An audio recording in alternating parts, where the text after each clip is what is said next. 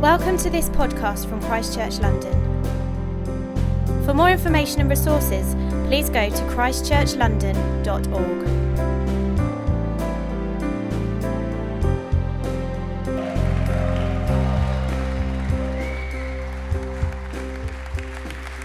Thanks very much, guys. Thank you. Thanks. How are we all? Happy bank holiday. Are you having a good one? Yeah, good. Good. Yeah, me too. Thank you. Tonight, I'm going to carry on with our sermon series, Visions of God, which we've been doing for a few weeks, but we've had a couple of weeks off.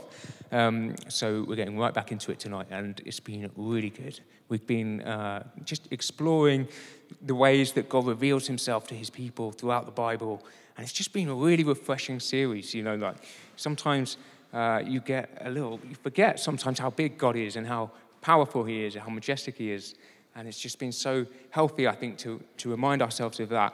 I remember when I first moved to London, about 7 years ago, I guess, and I was working in Shoreditch, and every day I would commute in from what I thought was a medium-sized town. I've learned it's a small town, really, since I left, and I'll get off at Liverpool Street and walk through the city and just be completely overwhelmed by everything I saw, like the buildings. I'd never seen such big buildings before. I'd never seen so many people before. I'd never seen people painted silver before. It was Shoreditch. And we, and I just sort of completely overstimulated by it all and just would sit at my desk and just be spun out by everything that was happened on my way to work. And I noticed that eventually I became used to it, and I sort of developed, I don't know, maybe those London blinkers where you stop noticing everything being so big all around you, and you just sort of focus on, I need to get to the office today, and I need to tick this and this and this off my to-do list, and somehow I miss out on all the wonder that's happening around me. And I think sometimes we're a bit like that with God. We come in with great amazement at who he is and what he's done for us, and somehow over time maybe it loses some of its freshness. And I hope that this series that we'll be able to have a jolt, like when you're walking across a London bridge and you see Big Ben again, and you're like, wow, I am in London, but a million times more because it's God. I hope that we see something of God in this. Tonight I want to think about the theme of God being with us. Something I grew up in churches, hearing lots of people say, oh, God be with you, and singing Away in a Manger and say, Jesus, dear Jesus, be with me, I pray. And I always wondered what it meant. I thought it was a bit of an empty phrase. I thought, God is everywhere, isn't he? Sort of all over the place. And how can God be, is that just like saying to a fish, hey, stay wet today in that water there? I just thought, what does it mean? And then at 17, I was sitting in this chapel on a youth weekend away, and I'd been encouraged by quite a fiery preacher to sit at the bottom of this cross and think about what God had done for us, what Jesus had done for us on the cross. And I was reflecting on the idea that Jesus had died for my sins, like mine personally, and all of a sudden I had a feeling that I was very I was in no way worthy of that. I felt very unworthy of it, and I had my eyes closed in prayer, but all of a sudden, I had this sense that there was someone very terrifying, someone yet very beautiful in the same room as me, and that I was being picked up, and I felt, and this doesn't really make sense, but I felt a sense of tangible love in the room, and I know that love is an emotion, and you can't feel an emotion tangibly, but to me, it felt like I was being loved in a way that I had never experienced before. And you can maybe say that that's an emotional experience, and you can maybe say that you were sort of primed to have that experience by the expectations of people around you. But I know that for me, it changed everything. And the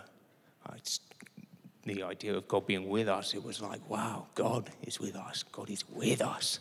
God is with us, etc.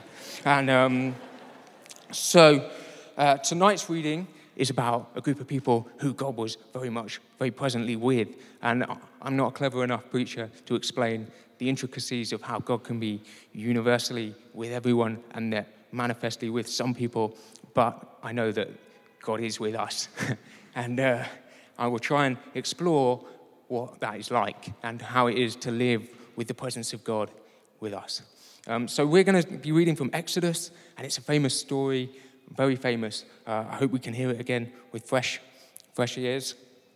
So this is a story concerning the people of Israel, and at this stage in the story, they are in the wilderness, and they have just been set free from Egypt, from slavery. You will know the story of the 10 plagues, how God hit Egypt with plague after plague until they finally let the Israelites go free from slavery. And they've let them go. The people of Israel are walking out into the wilderness, but the Egyptians, their Egyptian masters has changed their mind, and they're now pursuing them. All right, so we're going to start in Exodus 13. There's 2 sections to this. We're going to jump forward to Exodus 14 in a minute. But if you'd like to turn in your Bibles with me, or the words will be up behind me on the screen.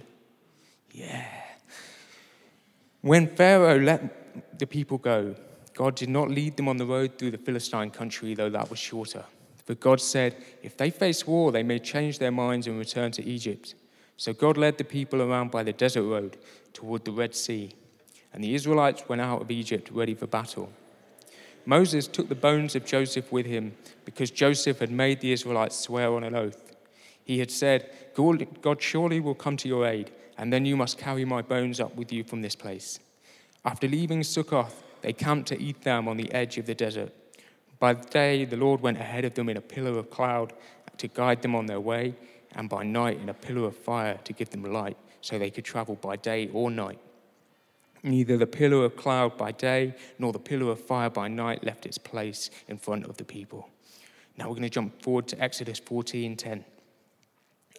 As Pharaoh approached, the Israelites looked up, and there were the Egyptians marching after them.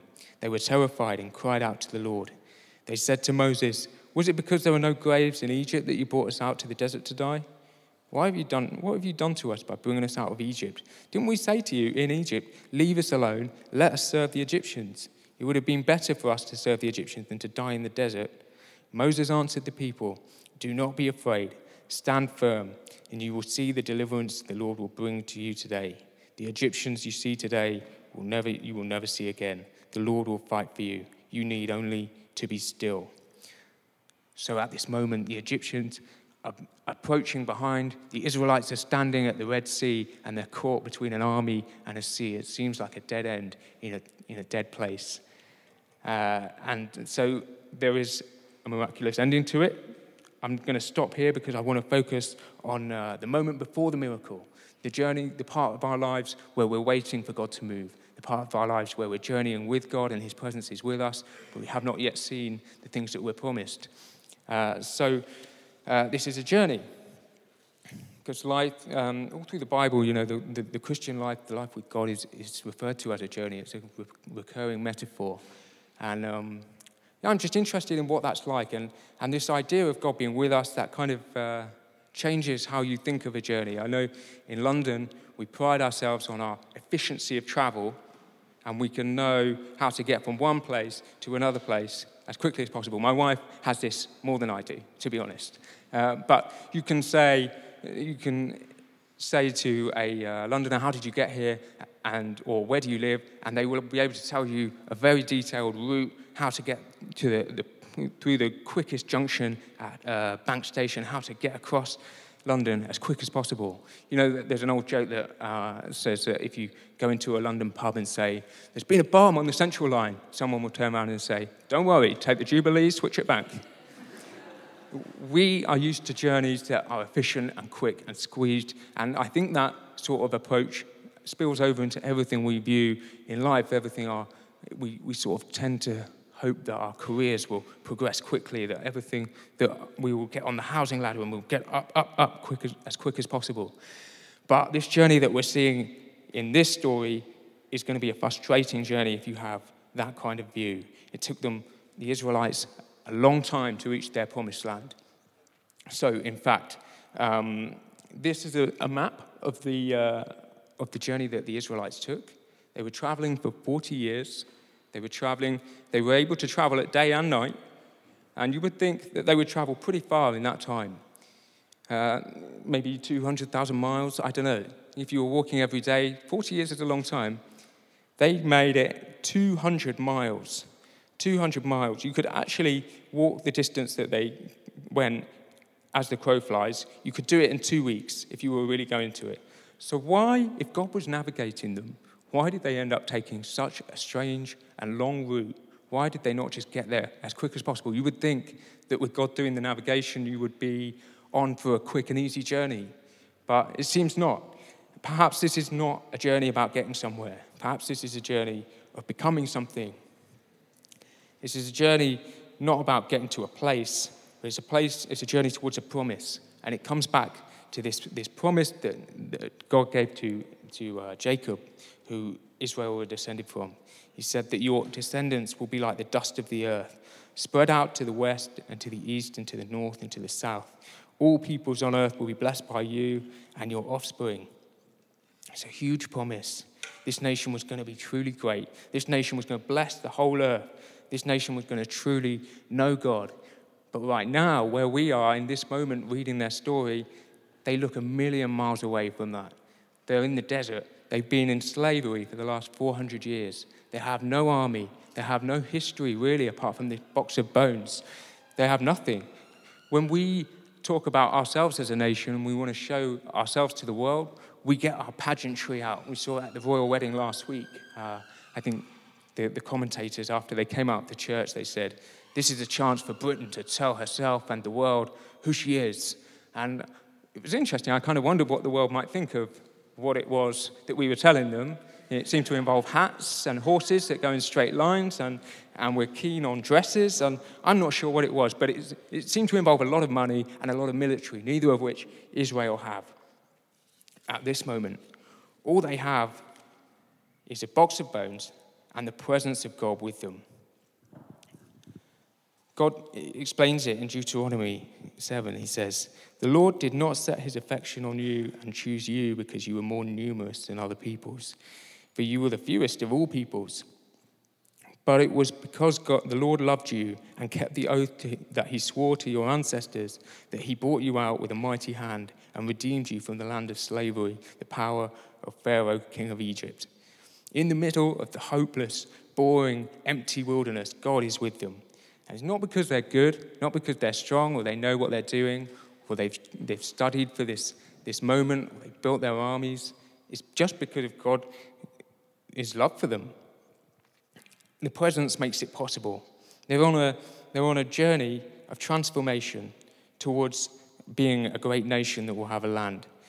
If they were to get the nation at this stage, there's a chance they might not be ready for it.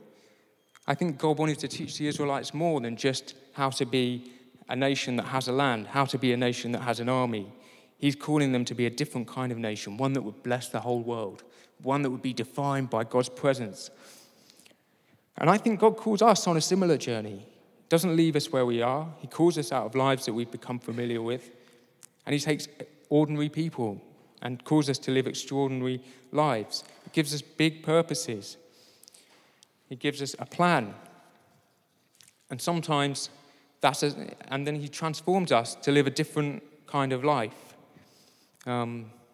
We have big dreams. Sometimes we talk about our church wanting to renew the cultural, social, and spiritual renewal of this whole city. And it seems like such a big and unlikely idea. It seems so ambitious, so huge. And I look at myself and think, wow, am I able to do that?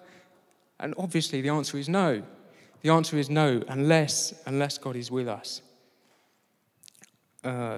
We have great promises. I'm sure we all have personal promises too, things that we dream to do, but wonder if they're too beyond us, things that God has called us to do that we just think will never happen.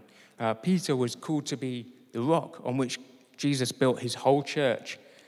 He was not ready for it. He was a fisherman who had no education. He was kind of cowardly at the best time, at the worst of times. At the best of times, he was kind of brash.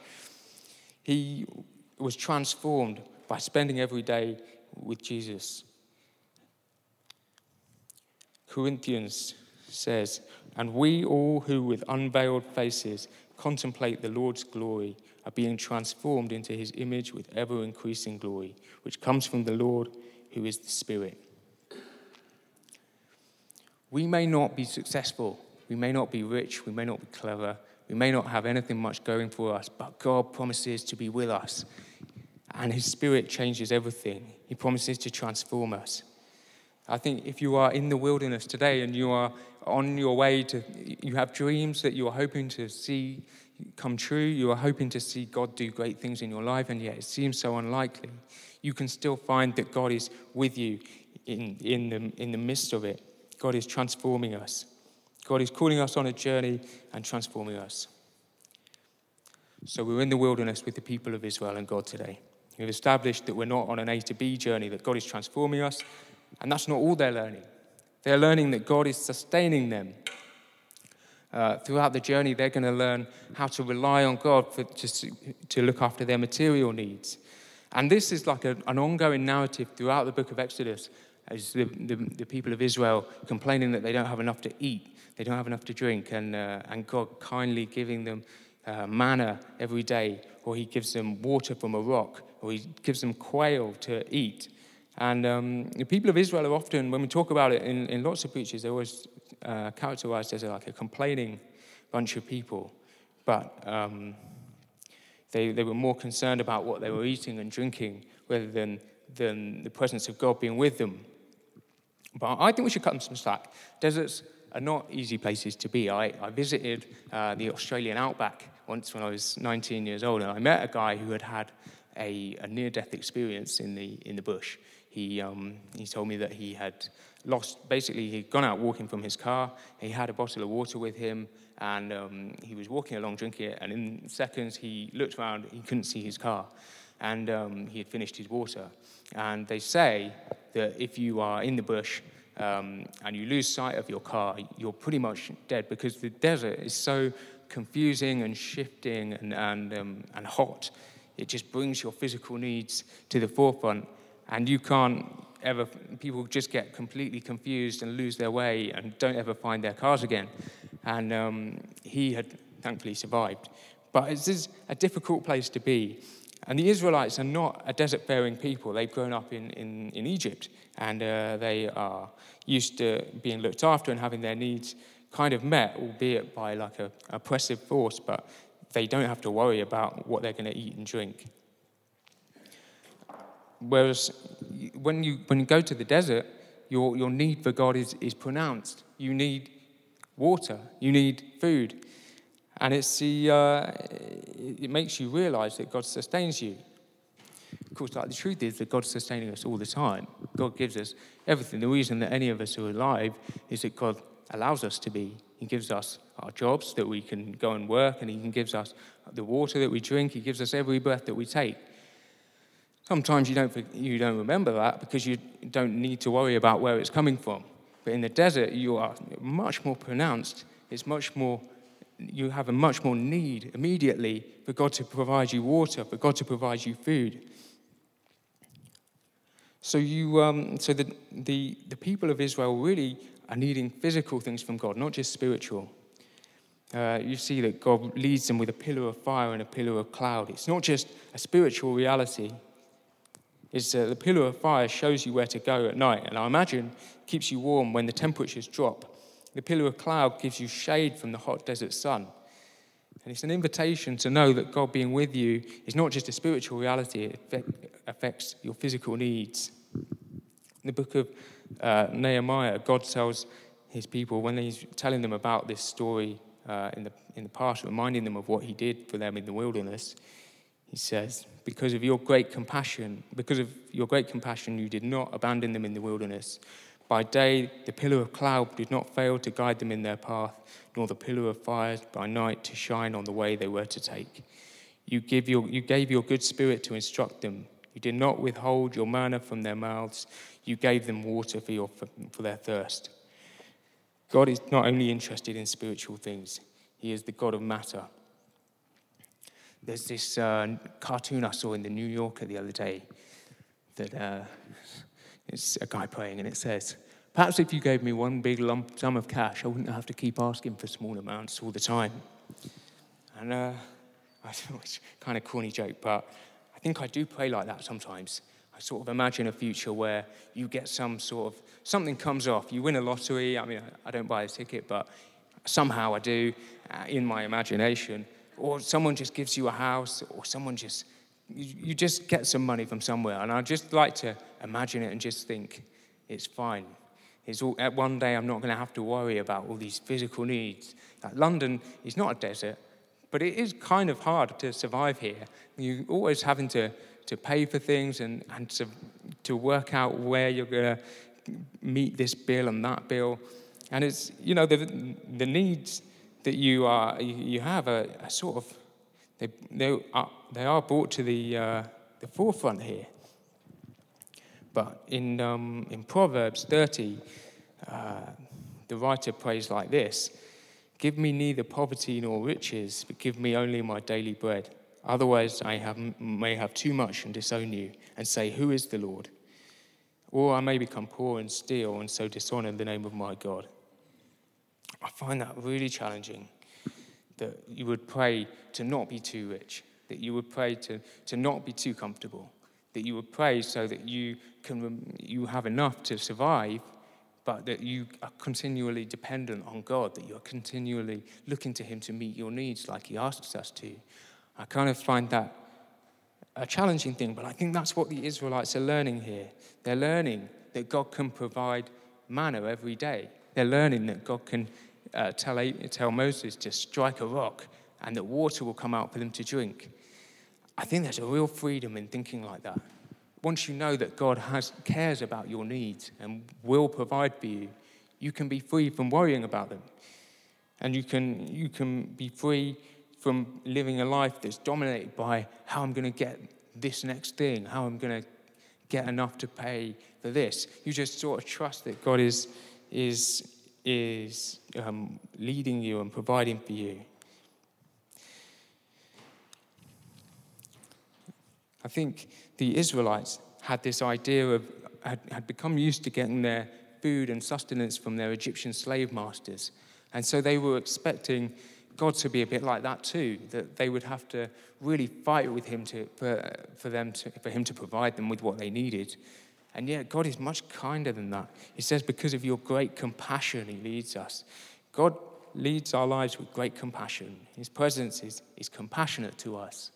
He cares about your needs. He knows what you need. He isn't just interested in your what you do on a Sunday or just when you're in the times when you're reading the Bible. He cares about every part of your life. And the presence of God can be active in every part of your life. There's this great poet called Jack Clemo. He's from Cornwall. He's not like widely in print now, but he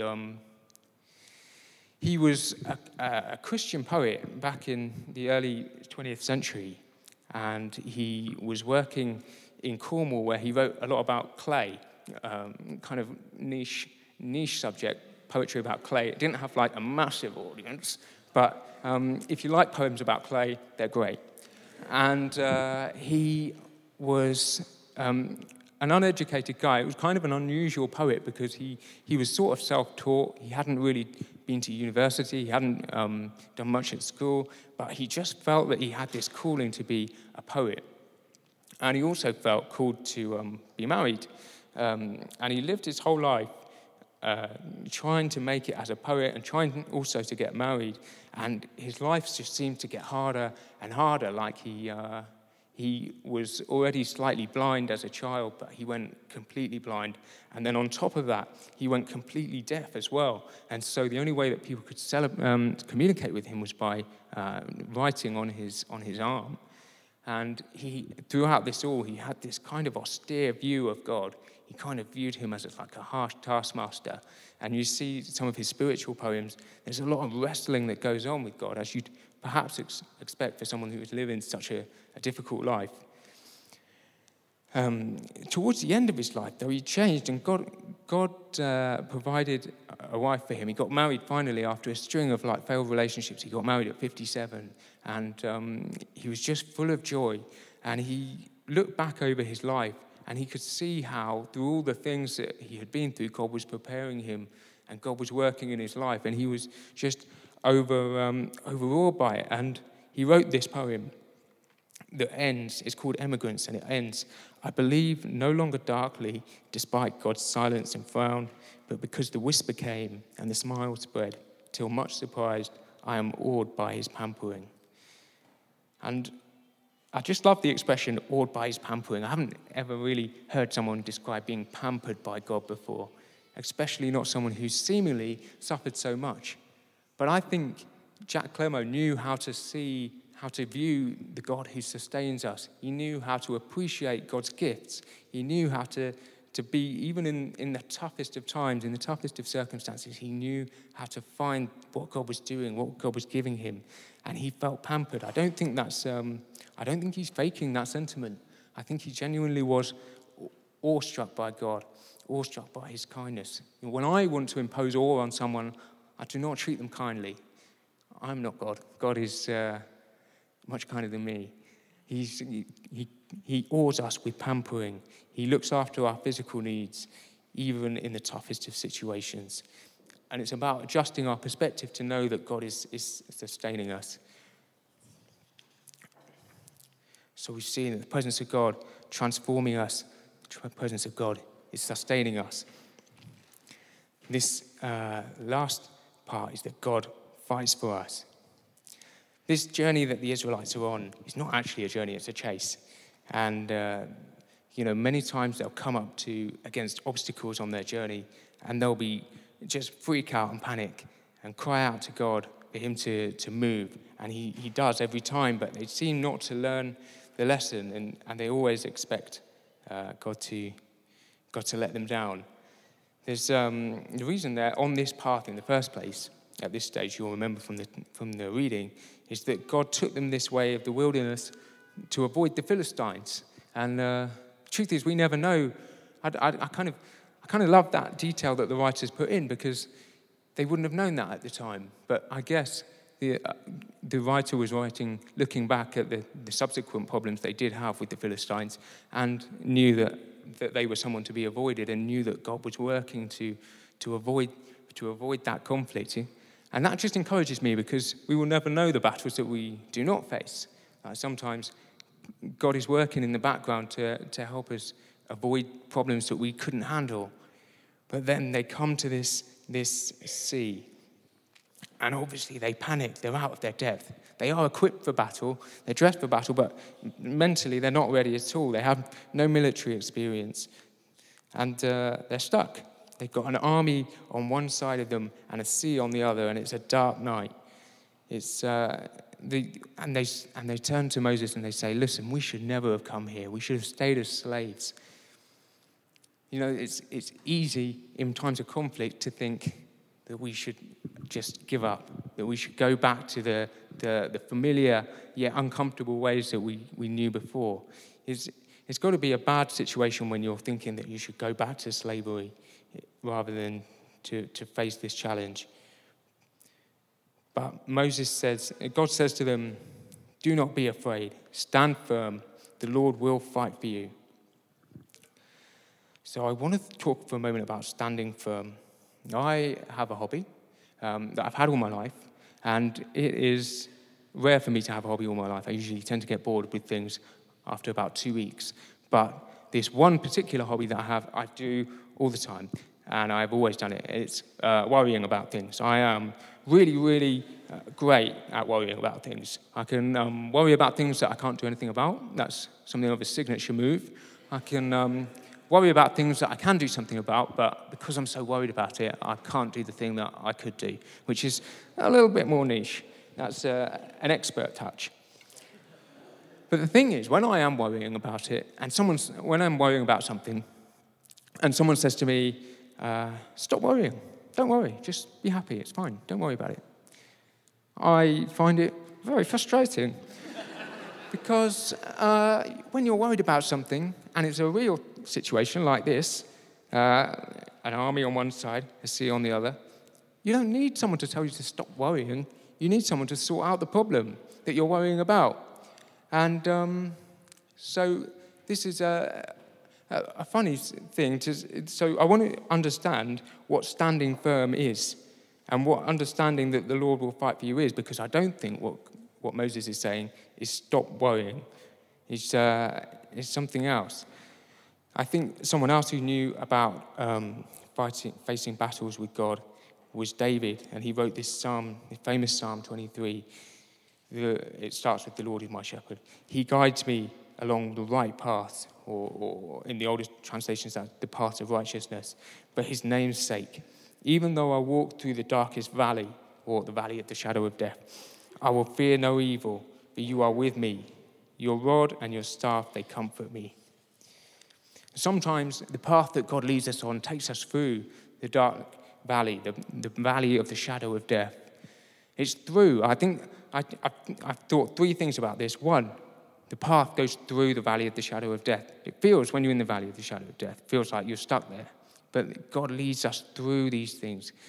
Secondly, it's a shadow of death. It's not a place where death is. It's not the valley of death.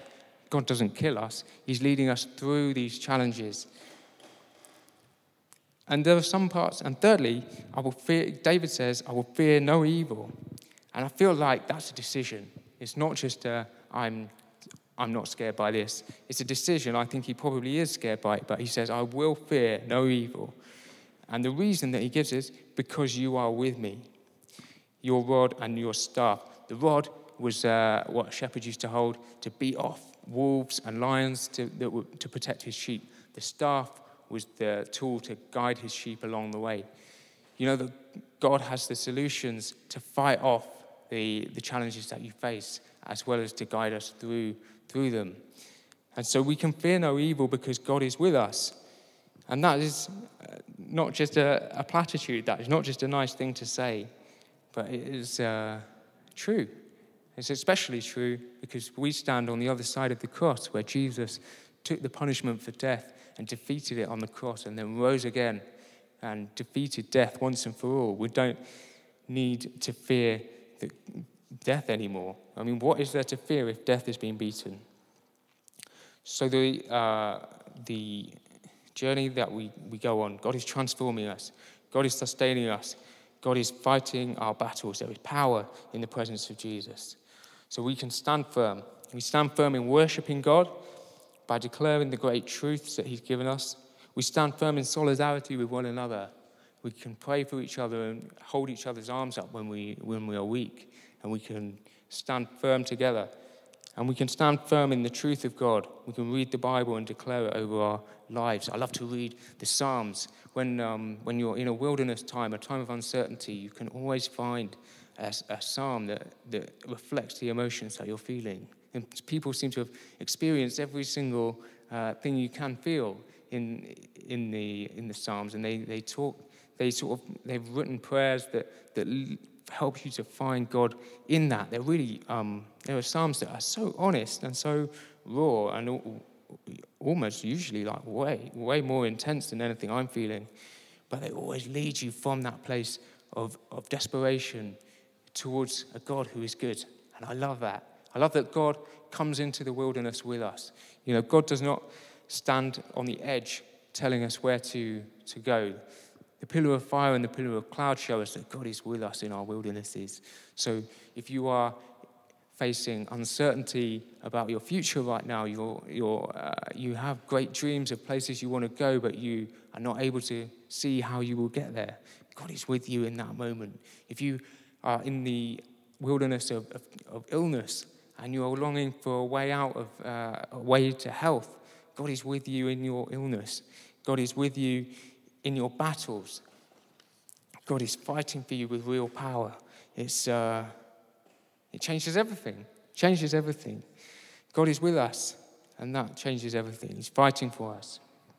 So, maybe the band could come back. So I think tonight I would like us to pray for each other. I would like us to pray for a number of things. Maybe you were like me, who never understood the fullness of God being with you. You had never experienced that before.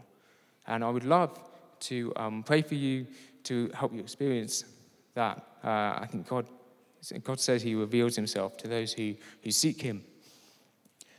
Maybe you are stuck in a sort of wilderness time of your life where you see some some sort of dry situation that seems to drag on forever, and you just need God to reveal himself in that and show you where you are going and give you a sight of the end, I would like to, we would like to pray for you for that. And maybe you need to fight a battle and it's time to stand firm and to just do nothing. Maybe you've been worrying and anxiously pacing up and down and looking for activity, and it's time to just give your battle to God and let him fight it for you. So I would like to pray for all of those things. Shall we stand? And then, and yeah, I'll pray.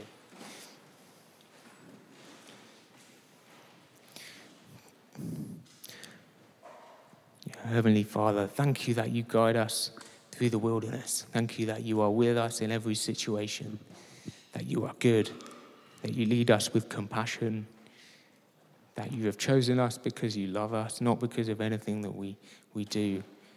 And Lord, you fight for us. And I pray that we would know your presence with us. Come and open our eyes to who you are, God. Come and show us more of your presence with us. Come and show us what it means to walk with you, to stand firm in you, and to go to the promised land that you are leading us to. In Jesus' name, amen.